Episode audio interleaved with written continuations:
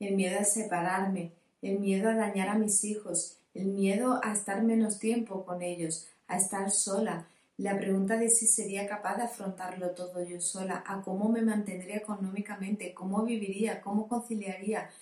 Esas solo fueron algunas de las muchísimas dudas que me invadieron en el tiempo en el que me preguntaba si me separaba o no me separaba. No había otra salida, no había otro camino, de verdad era lo que yo quería hacer y si me arrepentía. De eso es de lo que queremos hablarte hoy.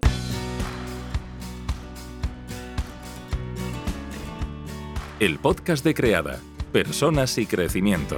Tu espacio en el que Miguel Ángel y Rocío te acompañan a reinventarte personal, familiar y profesionalmente.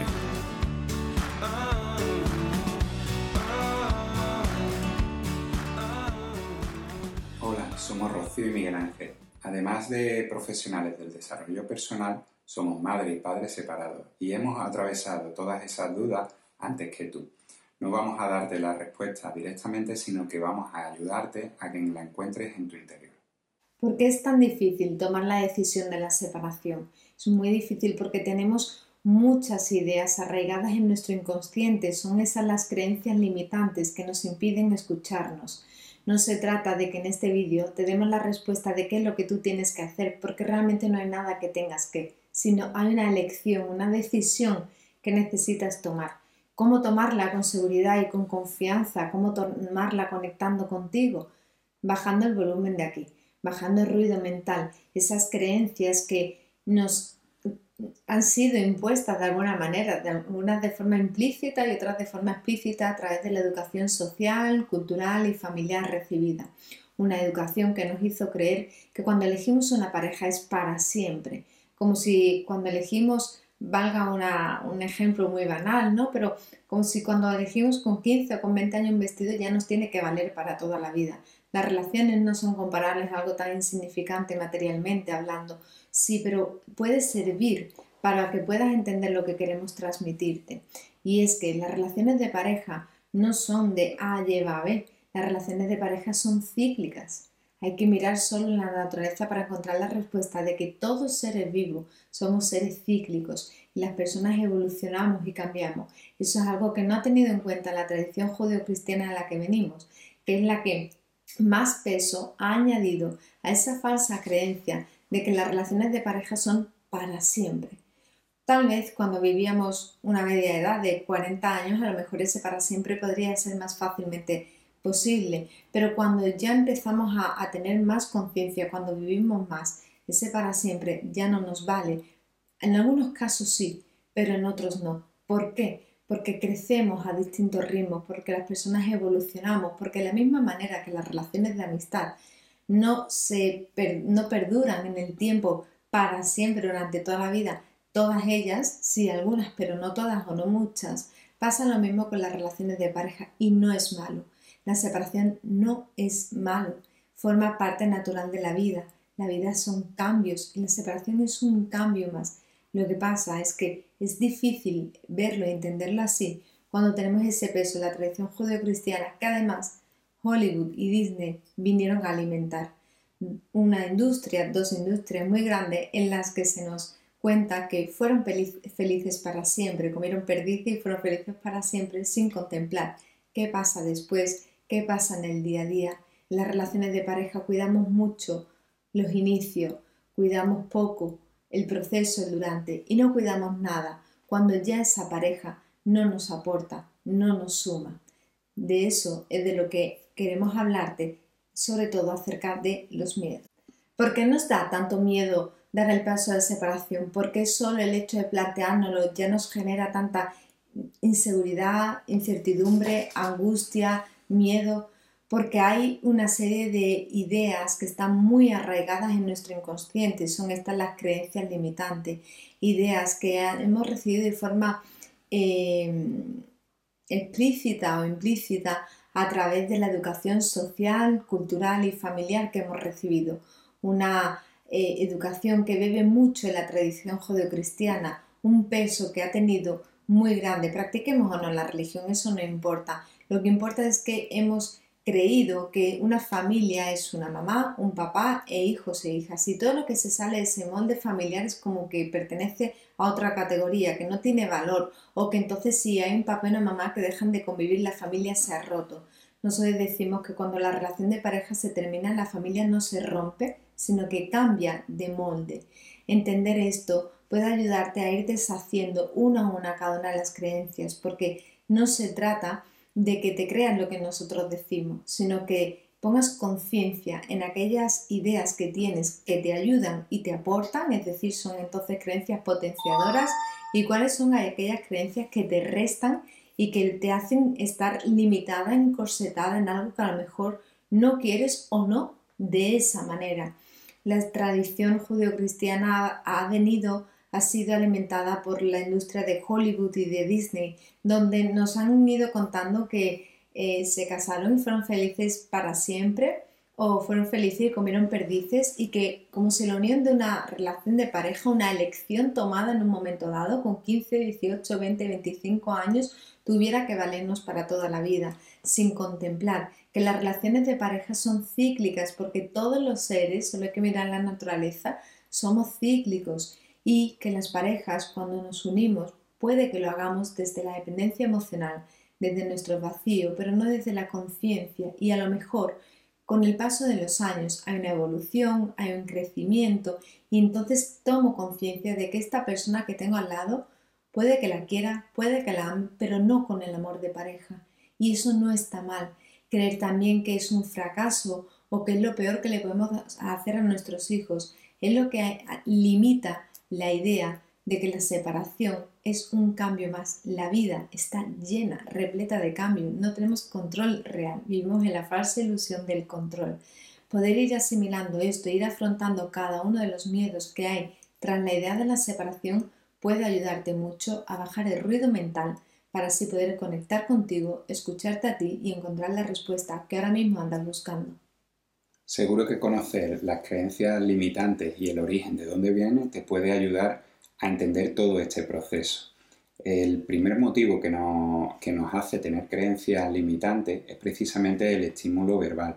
¿Qué queremos decir? Pues básicamente que pienses todas aquellas cosas que escuchabas desde pequeño o desde pequeña y, y, que se fueron repitiendo durante mucho tiempo. Todo eso fue calando en tu inconsciente ideas como que eh, es para que un matrimonio sea bueno tiene que durar para siempre, que los hijos van a sufrir después de una separación o de un divorcio, ideas o creencias limitantes como que las relaciones obligatoriamente tienen que ser lineales y no circulares o cíclicas como dice Rocío.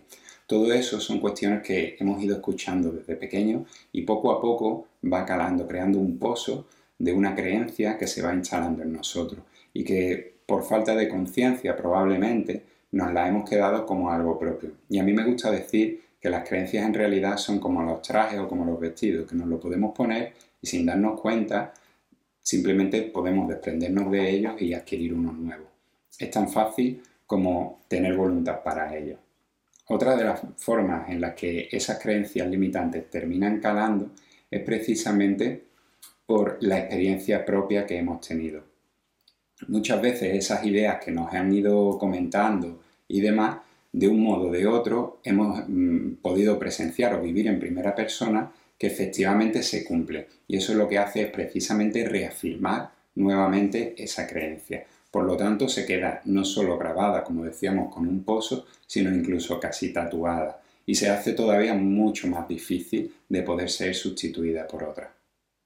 Si puedes ir identificando cada una de las creencias y los miedos que hacen que tengas tanto angustia, tanta incertidumbre ante la idea de si separarte o no, vas a poder bajar el ruido mental para poder escucharte a ti. No se trata de que luches contra tus creencias o contra tus miedos, luchar contra ellos lo único que va a hacer es potenciarlos, hacerlos más grandes. Se trata de lo contrario, que puedas reconocerlos, que puedas mirarlos de frente y a partir de ahí irlo declarando. Nosotros vamos a ayudarte con los miedos más frecuentes, como es el miedo a la separación en sí. Hay muchas parejas que se mantienen juntas más que unidas por el miedo a la separación. No es el amor lo que las une, sino el miedo a separarse, el miedo a dar el paso y qué va a pasar entonces con sus vidas. Y eso realmente es lo que quieres elegir tú. ¿Qué te une? ¿Una relación de amor?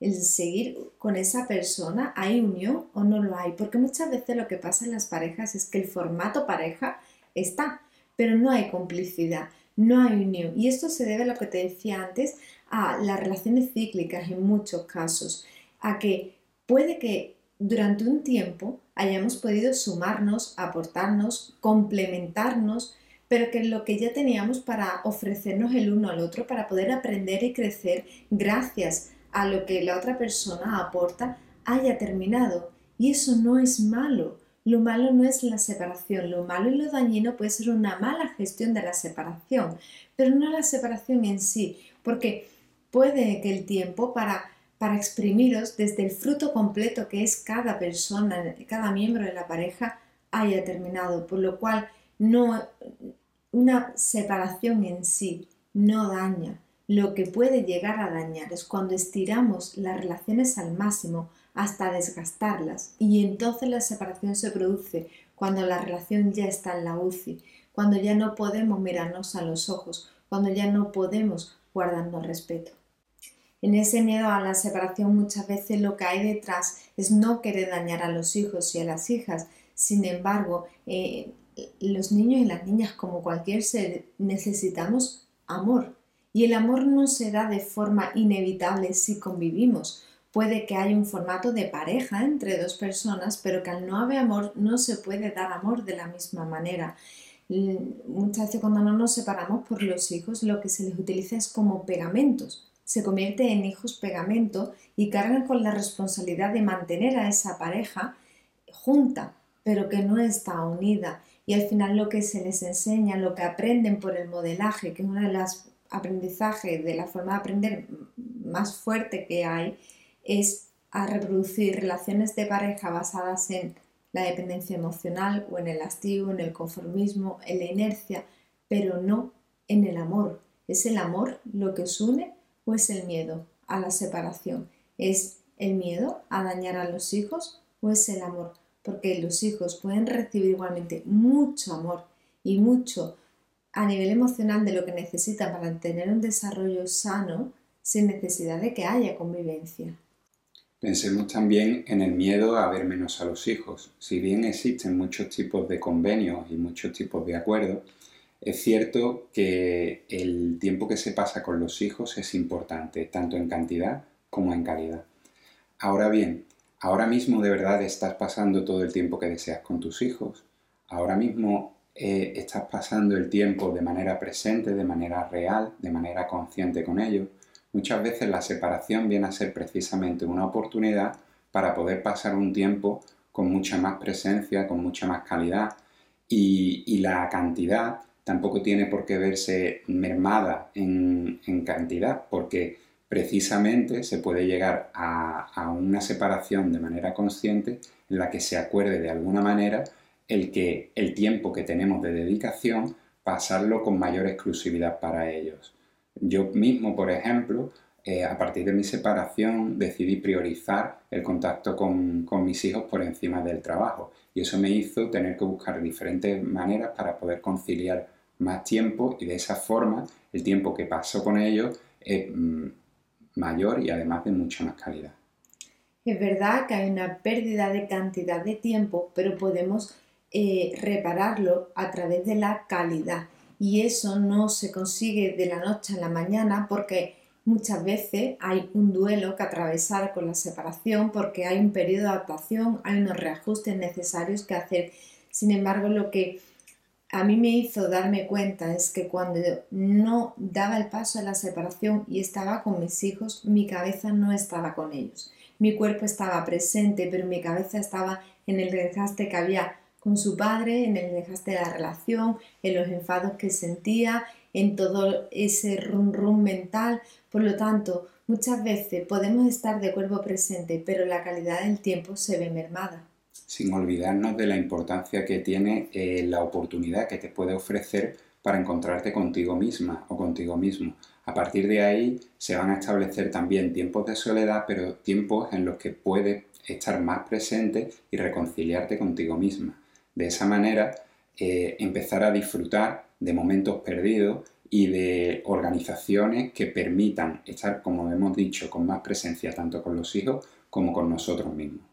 De hecho, es el miedo a la soledad, otro de los grandes miedos ante la idea de la separación, de que voy a hacer sola, el miedo al vacío, al silencio. Bueno, las separaciones ofrecen son un gran desafío que ofrecen tantos desafíos como oportunidades. Y para mí el mayor regalo que ofrece una separación cuando, cuando sobre todo hay hijos de por medio es el reencuentro con una misma. Pero el reencuentro desde otro lugar, desde la adulta, desde la, la mujer consciente, desde el hombre consciente. Por eso nosotros apelamos a las separaciones conscientes, para poderlas vivir como una oportunidad. Porque si la vivimos desde la víctima, el lamento y el sufrimiento, no vamos a crecer, no vamos a acoger lo que la vida viene a ofrecernos como oportunidad. Eso no quiere decir que sea fácil porque no lo es. Y, una separación no es un camino lleno de rosas, eh, tiene muchas espinas por el camino. Sin embargo, si, si eres capaz de abrirte a esas espinas y lo que viene a traerte la vida, si eres capaz de transformar la mirada a la vida en vez de tomártela tan en serio, transformarla más como una aventura, como un juego en el que vas a caer en casillas que no son agradables, puedes encontrarte que al final del todo hay unas casillas totalmente agradables. Ese vacío, lo que sucede es que con la separación se abren muchas heridas que nada o poco tienen que ver con la relación de pareja, más bien tienen que ver con la historia de vida de cada cual y tienen que ver mucho con la infancia de cada persona. Por eso hay tanto miedo a la separación, porque hay mucho miedo a conectar con ese vacío, con esa sensación de, abismo y de soledad que siempre está, pero que la otra persona, como si fuera una, una tirita, está taponando. Pero es eso realmente lo que quieres porque es muy lícito si eliges que no quieres separarte porque no quieres afrontar todo eso. Si es lo que quieres, hazlo. Pero si no es lo que quieres, hay una salida y una salida que no es agradable, pero que sí es muy fructífera. ¿Y qué me dices del miedo a no ser capaz de afrontarlo todo. Eh, este verano en nuestra cuenta de Instagram se, abrieron distintos comentarios precisamente en esa línea, ¿no? de cómo muchas mamás se habían empezado a descubrir con la capacidad de eh, abarcar ciertas tareas que muchas veces delegaban en sus parejas. Mm, volvemos a, a, subrayar la importancia de que la separación muchas veces es una oportunidad para descubrirnos en una capacidad mucho más eh, allá de los límites que nos estamos poniendo nosotros mismos. Nuevamente no es algo fácil, sobre todo si queremos abarcar mucho de una sola vez. De ahí nuestra propuesta, que siempre es ir de a poco a poco, como solemos decir con la, con la filosofía Kaizen. Es muy difícil abarcar un cambio o un giro de 180 grados, pero mucho más sencillo resulta poder abarcar un cambio de un 1% únicamente pequeños pasos que poco a poco nos van a ir llevando y que sumándolos todos ellos nos encontramos con que efectivamente hemos llegado a desarrollar un cambio en el que ese giro de 180 grados se puede dar incluso de manera multiplicada. ¿Qué queremos decir? Pues por ejemplo, el ejemplo que teníamos era el de los viajes en verano, en el que muchas mamás comentaban que se sentían muy orgullosas de haber podido irse durante X tiempo con sus pequeños. Claro, lo normal es que primero intentes llevar y pasar a lo mejor un día en el parque de tu ciudad completo con los hijos. En otro día te vas un fin de semana quizás a una localidad cercana. Y cuando llegue el momento de las vacaciones, pues es mucho más sencillo poder hacer un viaje de varias horas en un coche con los hijos. La separación es una oportunidad constante de crecimiento porque nos coloca en la posición muchas veces de estar como niñas, de sin darnos cuenta vivir la vida desde nuestra niña interior y ahora es el momento de asumir la vida desde la responsabilidad adulta, donde la vida no está repleta de tengo que, sino de elijo que. En esa capacidad de elección pues podemos quedarnos en, pues no me puedo ir de vacaciones porque no me atrevo porque no soy capaz, o darnos cuenta de que sí somos capaces, solo necesitamos practicar, ir escalón a escalón. No podemos pretender del cero llegar al 10 de un salto porque eso no vamos a poder y la caída va a doler mucho. Pero sí podemos ir del 0 al 1 y si necesito descansar, paro, descanso, vuelvo a ir del 0 al 1, voy dándome cuenta que puedo, que soy dueña de mí misma, que puedo elegir y vamos poquito a poco. Somos capaces de todo lo que la vida viene a ofrecernos. Recibimos aquellas circunstancias que necesitamos para aprender, crecer y evolucionar, que es a eso a lo que hemos venido. La cuestión es resistirnos y quedarnos atrapada en esto no lo quiero vivir y quedarnos en esa lucha interna o rendirnos, no rendirnos desde no puedo hacer nada, no desde el victimismo, sino desde la no resistencia. Me abro a lo que la vida viene a ofrecerme. Y no vamos a dejar de lado el miedo precisamente al estigma de que nuestros hijos crezcan como hijos de padres separados. No es cierto que, que, hayamos avanzado realmente tanto. El tema de la separación y del divorcio sigue siendo un tabú en nuestro país y en otros muchos. Todavía esa cultura judeocristiana sigue pesando mucho y todas esas creencias limitantes siguen estando ahí.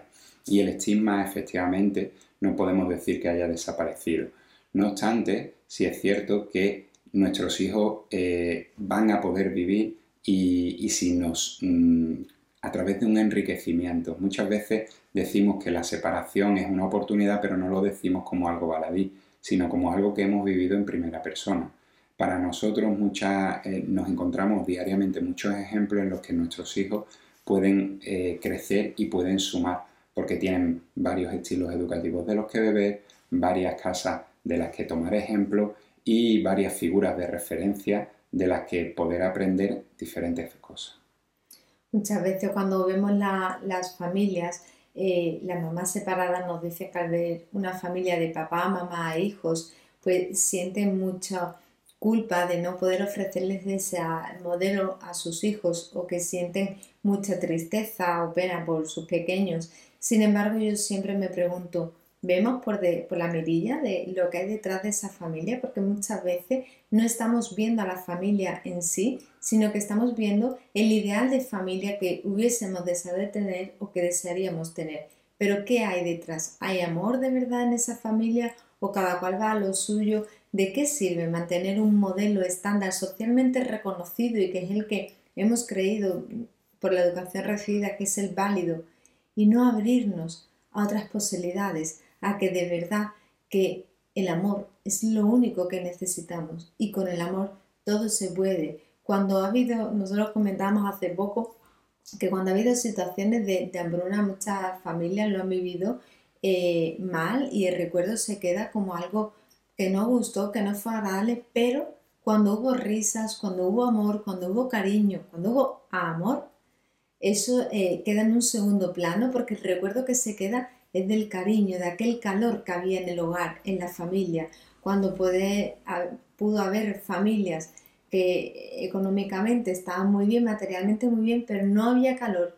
El recuerdo es mucho peor de aquella época, que en esas familias no había hambruna, no había necesidad material, no había necesidad económica, pero faltó el calor. Es el amor el que lo puede todo y es el amor el que nos va a hacer que podamos seguir adelante eh, desde una sensación de plenitud. Y además de los miedos, llegan las dificultades para entender si verdaderamente ha llegado el momento de separarse. Es difícil ese momento, sobre todo cuando se dan determinadas circunstancias. Una de ellas suele ser el que la, la relación puede que sea fría, pero no necesariamente exista un conflicto. Porque hemos crecido pensando que la ausencia de conflicto es igual a la paz y nada más lejos de la realidad. Realmente el que no exista un conflicto no significa que exista calor, no significa que exista cariño, no significa que estemos construyendo un modelo de apego seguro para nuestros hijos, sino que simplemente podemos estar conviviendo en lo que muchas veces llamamos Rocío y yo en, en una guerra fría. No hay un conflicto abierto, no hay eh, agresiones verbales, ni insultos, ni nada por el estilo, pero eso no significa necesariamente que, como hemos dicho, se mantenga una buena relación. Mantenerse juntos no es lo mismo que mantenerse unidos, ni mucho menos. Y eh, lo que verdaderamente necesitan nuestros hijos que le ofrezcamos es un sostén, un apoyo y eh, ofrecerles sobre todo un ejemplo de cariño, de comprensión, de empatía, y, de cercanía. Y cuando vivimos en, una relación simplemente de convivencia, o como muchas veces nos dicen, ¿no? Parece que simplemente somos compañeros de piso, eh, eso no es verdaderamente, y me imagino, el ejemplo del que mejor pueden beber nuestros hijos. Y es que muchas veces parece que las separaciones en esto de que todavía no están bien vistas ni normalizadas y mucho menos vistas desde un punto de vista de que es algo natural, parece que tiene que haber un conflicto, que si no hay una situación de conflicto explícita, no está justificada la separación. Pareciera que tuviera que pasar algo grave que entonces dijeran, bueno, venga, vale, claro, te has separado, es que te ha pasado esto, es normal. Cuando la separación muchas, muchas, muchas veces es un acto de amor responsabilidad y generosidad. De amor a una misma, responsabilidad con una y generosidad y amor, responsabilidad y generosidad hacia los hijos y hacia el resto de los miembros de la familia. la ausencia de conflicto no debe ser determinante para elegir quedarte en la relación de pareja. Si es eso lo que quieres hacer, adelante y hazlo con conciencia porque es tu elección. No hay nada que tengas que si no hay una elección que estás tomando.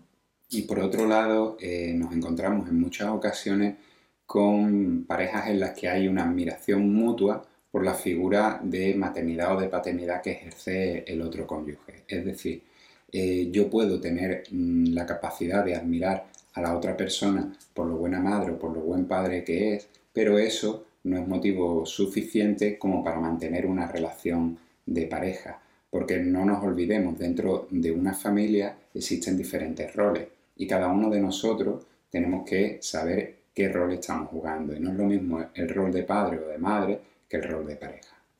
De hecho, cuando hay esa admiración, una separación consciente es mucho más fácil de llevar a cabo y es mucho más, la adaptación mucho más suave. Si quieres saber si es la separación lo que necesitas llevar a cabo, si es eso lo que te están diciendo tus tripas, o si es una reestructuración de vuestra relación de pareja, o si sabes ya que es una separación y quieres que te ayudemos, en cualquiera de esos casos podemos ayudarte. ¿Cómo? Vamos a vernos en la sesión de valoración gratuita donde nos podamos conocer en, en directo, donde puedas contarnos tu situación, nosotros te contamos cómo podemos ayudarte y a partir de ahí decides si quieres o no trabajar con nosotros. Pídenos la sesión de valoración gratuita a través de nuestra página web creada.es y en la descripción de este vídeo te dejamos el enlace para que puedas ir directamente. Y hasta aquí el episodio de hoy. Si te ha gustado puedes compartirlo para que pueda llegar a más personas.